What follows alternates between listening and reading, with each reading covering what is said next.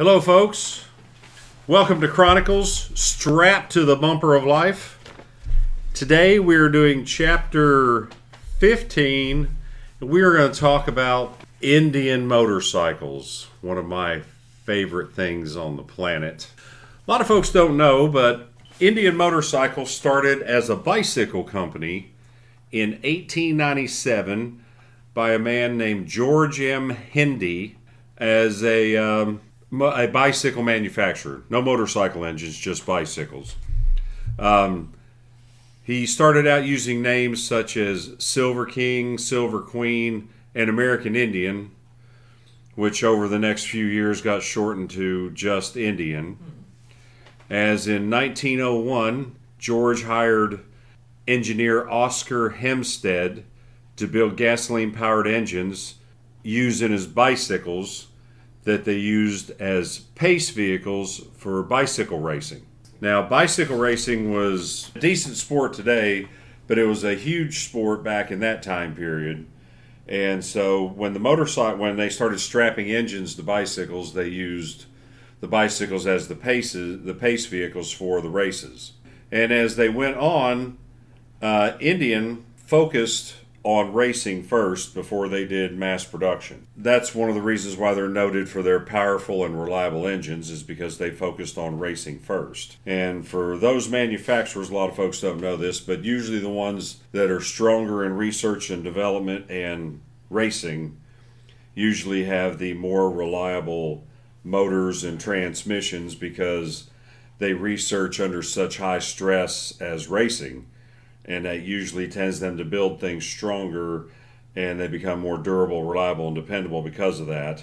If you look at Ford, Chevrolet, Toyota, these these folks are all huge on the racetrack. Honda, Nissan, you know, all these people are huge on racing circuits in today's world, and they all are big into racing because they get a lot of R and they get a lot of engine and transmission R and D from racing. Now, Indian, they established the company in nineteen oh one. They they worked on racing first, and then in nineteen oh two, they sell their first motorcycle to a customer. How much? Uh, it did say. I got uh, the information I'm reading here. I got off of Indian's slash Polaris's website. If you go to their website and you roll it up and you go down to history, it get, it breaks it down by the decades as to how Indian's history was. I didn't go through Polaris's history. I know they've been in business since about fifty-four, I think. They started with off-road vehicles, and in two thousand eleven they wound up with the rights to the Indian name, because Indian, after they closed their doors in nineteen fifty-three, had a very turbulent time for decades until Polaris bought it. Somebody who's a true, the second person that owned it and brought vehicles to the public uh, was not a true manufacturer. California Motorcycle Company only assembled motorcycles. They bought frames from somebody, they bought motors from somebody else, and et cetera, et cetera, et cetera. And all they did was put them together, slap, you know, paint a name on the gas tank, sold them through select dealers, and from nineteen ninety-eight to two thousand nine, they went to bankruptcy court five times. Wow. They didn't build a lot of bikes. They were really expensive. I know some of their motorcycles were in the forty thousand dollars range back in those days, and they were not these, you know, wide tire, ten color custom bikes that all these people were building, that they were getting thirty, forty, fifty, sixty grand for or more, depending on who built it and what it was, what kind of motor it had in it, and all these other little intricate things that make the pricing go up. But uh, yeah, Indian was started by George Hendee and then engineer uh, Oscar Hempstead, and they these people set so many guidelines that the world had to follow and that the world stole, because there were no patents back in back in the early nineteen hundreds. Um, and again, they sold their first bike in nineteen oh two. Later that year, um, their, the, the first motorcycle endurance race is what I got from this, uh, that an Indian motorcycle, or well, Hempstead rode the motorcycle. He won an endurance race from Boston to New York City. How long did it take him? They didn't put a time limit on that. Okay, in nineteen oh three, uh, Oscar Hempstead set a land speed record on an Indian motorcycle of fifty-six miles an hour. Wow. Now, this is a year after he won a race from Boston to New York City. Then the year later, after he set the land speed record, he took that motorcycle and he ran an endurance race from New York City to Boston and back, and he won that on the bike he set the land speed record on. That must have been a durable bike. Well, they were noted for their... Let me tell you how big Indian was. I read this in another book, not off Polaris' website. Indian was so big in nineteen sixteen, right before World War One started, that Indian manufactured and sold more motorcycles than every other American motorcycle manufacturer put together, and there was over a hundred manufacturers. Indian was the innovator. Indian was the pace setter. Indian won on the racetrack, and it wasn't necessarily that their bikes were more were faster than everybody else's, is that they were durable, they were reliable, and they were dependable. And they also invented the first American V-twin. It came out in nineteen oh six on the racetrack and was introduced to the public for consumer purchase in nineteen oh seven. It took uh, took all the rest of them two or three more years to come out with them, because they probably had to go buy an Indian and take it back to their factory and take it apart and figure out how Indian made it so that they could make one of their own. You reckon that's how Harley came about with theirs? Maybe Hind- Harley came out with a V didn't come out with a V-twin engine until nineteen oh nine. So that would leave you two to three years after Indian came out with it. You reckon they kind of copied Indian? Or are they going to come up with their own idea? Uh, I I don't. Well, you know, that's all. That would be, all that would be hearsay. Right. Okay. But the world has always been full of, if one person comes up with an idea and makes it work, every and it sells, that everybody and their grandmother that can afford to is going to try to copy it. Right. Okay. That that's been going on for centuries. So I, I don't know, you know, Harley Davidson has made a lot of innovations all in themselves, but uh, they were not Indian. In going back to some history with them, in nineteen oh six, George Holden and Louis J. Miller rode an Indian motorcycle from San Francisco to New York City in thirty-one and a half days without a mechanical breakdown. Wow. Think it. That is three thousand miles. There were hardly any roads. Right. There were no paved roads. If they were paved, they were bricks. Okay, so they were following horse, wagon, and buggy trails to travel from San Francisco to New York City, and to navigate that much through all the air. You had to go through the Rockies, you know. That's just, just mind-boggling to what they did there. Another feather in their war bonnet. nineteen oh seven, T K. Haskins rode an Indian motorcycle to victory in a one thousand mile reliability trial in England. That is durability right there, man. I'm telling you what. Especially right. Back, back then, at that time. Right. In the nineteen oh seven model, talking about the V-twin, that was a thirty-nine cubic inch, six thirty-three c c, forty-two degree V-twin, and that was the first American-produced V-twin engine. Fast forwarding to the nineteen tens, here's what Indian designed in those time periods that a lot of other people didn't have. They introduced a leaf spring front fork that they used for decades, automatic oil pump, two-speed transmission, floorboards, starter hand cranks, a swing, a rear swing arm suspension design, which most vehicles, the only suspension they had was not putting a full, full air in your tire, okay, or springs in your seat. Yeah, that was your suspension. Indian created front and rear suspension when nobody else had it.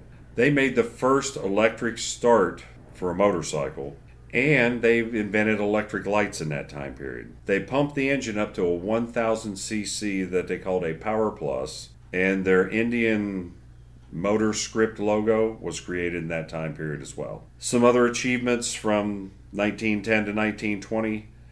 In nineteen thirteen, they sold thirty-two thousand units in the U S, and that was the only country they produced vehicles for at that time period. In nineteen fourteen, Erwin Cannonball Baker, what a name. Yeah, I like it. Rode from San Diego to Georgia in a record time of eleven days, twelve hours, and ten minutes. That's a three thousand mile run. George Hendee, the actually the, the original creator of the motors of the bicycle company that came out in eighteen ninety-seven, who was the co-founder of Indian Motorcycle, or what was the Hendee Manufacturing Company at that time period. Right. They named it after him because he's the one that started it. He resigned as president of the company. He was in his he was in his mid sixties. He didn't start the bicycle company until he was like fifty-two or fifty-three years old. So he hadn't been in there long. No, he had not been in there long at all. What a lot of a lot of books quote as the demise of Indian was nineteen seventeen. World War One fired up. There were no Jeeps. There were barely any trucks at that time period. So the ability for the military to maneuver around Europe, the U S government relied on motorcycles. And they solicited Indian for every motorcycle they could produce. And Indian gave them about over ninety percent of their production for three years, which brought inventory problems to their local dealers, which they had the largest dealer network in the in the continental forty-eight United States at that point. And it caused their dealers inventory hardships, which caused them financial hardships. And over fifty-five percent of their dealers closed or dropped the Indian logo and went to Harley Davidson. Wow.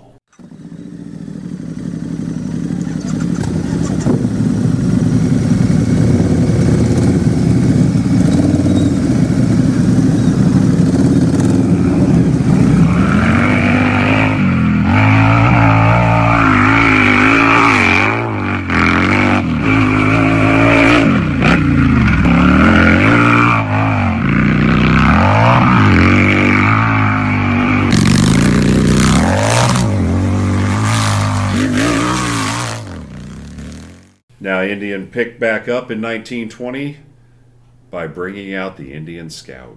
The Scout that ruled the racetrack, the hill climbs. They ruled until the late fifties.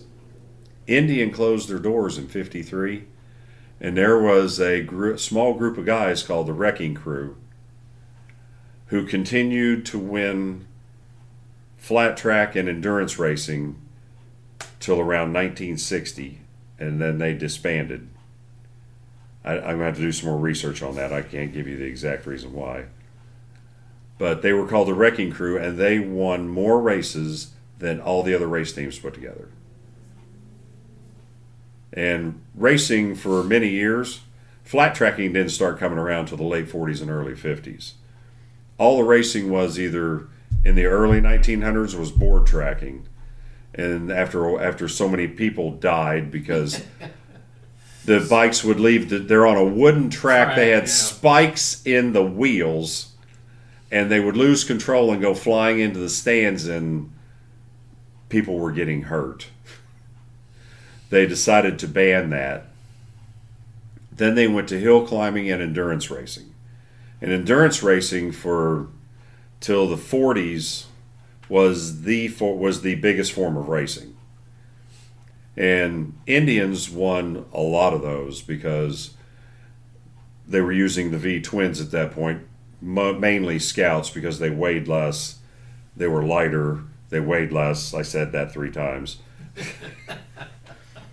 All Indian motorcycles have always been, excluding the Gilroy Indians, the Indian Hendee Manufacturing, Indian Motorcycles, which when they, they dropped in twenty-four, they dropped um, the Hendee manufacturing name. It went to Indian Motorcycles. They dropped the R off a motor. Interesting concept. And um, renamed the company. So if it said Indian Motorcycles, there was no, it was Motocycles. Wow. They they didn't elaborate on that. They just elaborated that the R was removed when they patented the name, or L L C to name whatever they were doing at that time period. I'm not sure. That's an interesting bit of history right there. But uh, the primaries on an Indian, from the Chiefs down to the Scouts, were all gear driven, where everybody else's were chain driven. Right. And the gear driven primaries held up better. And I saw a Jay Leno thing not too long ago. Jay has a nineteen thirty-three Indian Scout in his collection of vehicles. And he was talking about, I saw he did like a fifteen minute ditty on it. He was talking how this was one of the greatest motorcycles he's ever ridden. It was a, it had a three-speed transmission. He noted that it had a gear-driven primary. He said, Indian motorcycles were not the fastest bikes around, but they were the most durable and reliable. Right. So in an endurance race, you don't necessarily want to be the fastest. You want to start the race and you want to finish the race. And it depends on who goes to the finish line first. And it's not necessarily the fastest.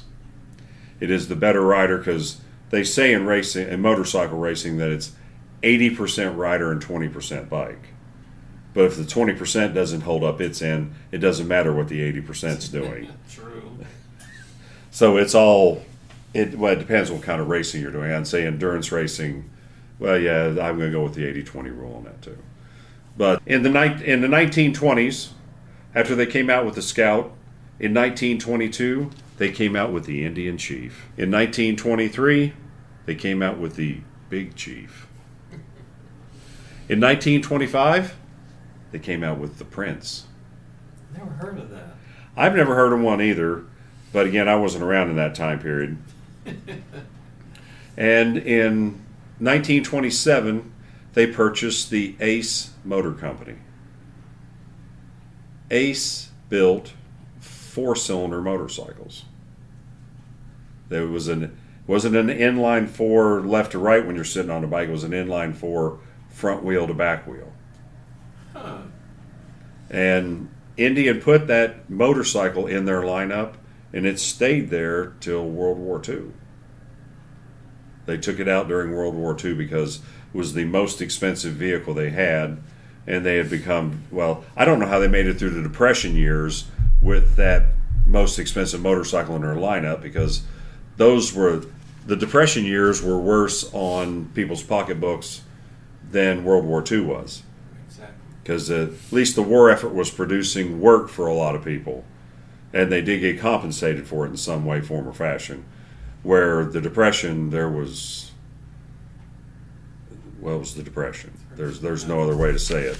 And um, again, as I mentioned earlier, in nineteen sixteen, nineteen seventeen, there was over one hundred American motorcycle companies. In nineteen thirty-two, which was two and a half years into the Depression, there were three. And in nineteen thirty-three, there were two. Harley-Davidson and Indian. Wow. And they both made it through the Depression. And if you want to be successful making any kind of motor vehicle, you, you do need to be a manufacturer. If you buy pieces from people and just assemble things, you don't make anything yourself, it's very tough to stay in business, because that's, yeah. that's where your cutting edge is, is by making your own stuff, making it different from everybody else, and and being a leader in the area where you are.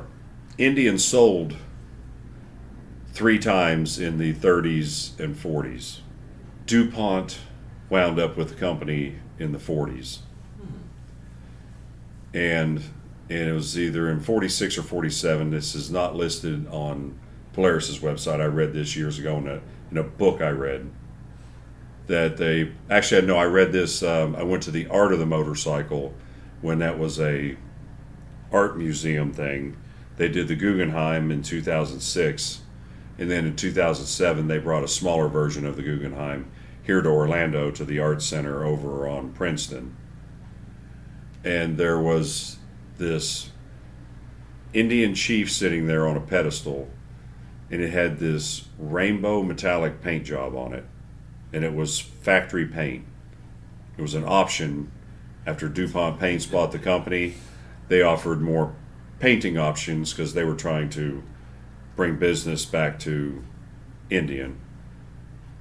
And there was a par- couple paragraphs in a in a box there beside this motorcycle, and it stated how they'd put this young guy in charge of the company in nineteen forty-six that didn't agree with the thinking of what the company had been from the beginning, that he felt that the wave of the future was going to be the comp- Harley was not going to be their competition, and cruisers were going to go by the wayside, that B S A, Norton, and Triumph were going to be the future of motorcycles, even here in the U S, and that nobody was going to want what they made anymore.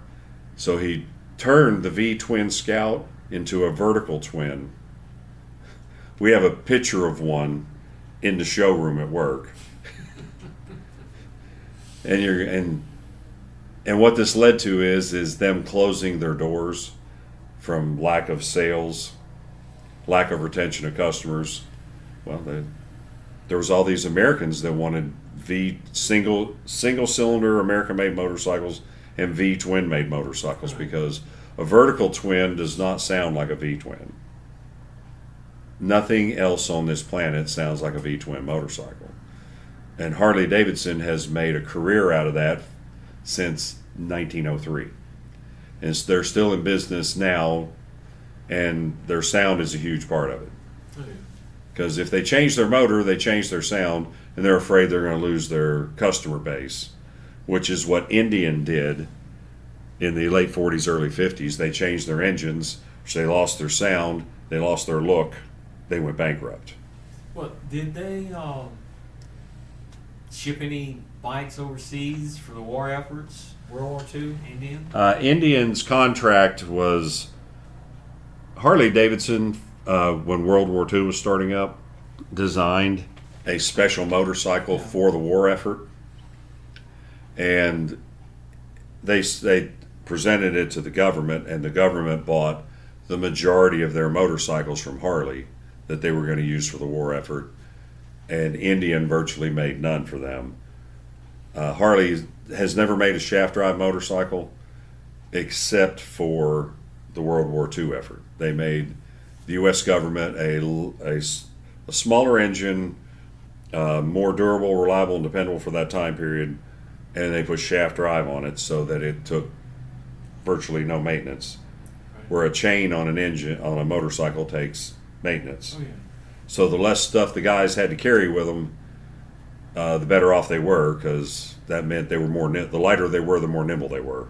That and them switching gears in late nineteen forties, thinking that, using this other person's thinking that uh, the world was going to completely change, which V-twin motorcycles still rule today.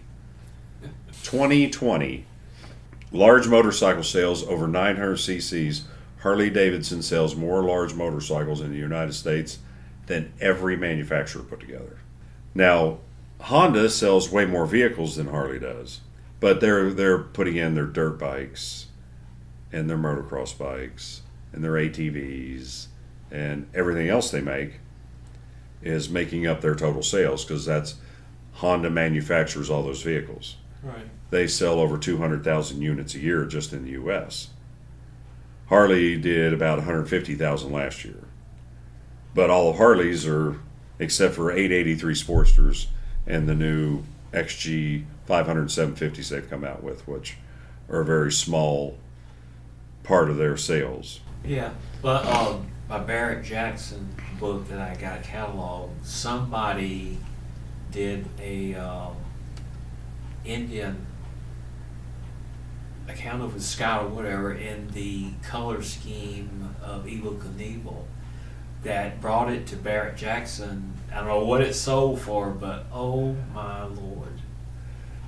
They painted the number one on it, and no, the number one went painted. The scheme, the paint scheme, his colors, and all Although, like that was biting. That was, but not not the number one was not on there. Yeah, that's a trademark thing there. Yeah, it is. No, and all, but yeah, somebody had somebody commission that, and it was at Barrett Jackson. I don't know what it sold for, but wow, it it was awesome looking. You don't know what year the bike was? I, I got the magazine in here. Okay. And all we look at afterwards and all, but it, oh my God, it was, I've never seen anything like it. There's a, well, you know, a, a motorcycle is a work of art. And if you buy a motorcycle, if you, you know, you either want it the way it came from the factory or you want it to be an expression of you. So then there's all these creative ways that you can do it. You can paint it, you can accessorize it. You can change it into something different. There's a bazillion ways you can make a motorcycle your own piece of art, because right. It's nothing but a work of art. And um, that's one of the, I've worked in the bike industry for over twenty-five years of my life, and I have seen some beautiful art, and I have seen some what were you thinking. But again, it's not my place to say what were you thinking, so right. Hope nobody takes offense to that. This is just our opinion on how we feel about Indian Motorcycles. We are not trying to script anybody. We are not trying to copy anything.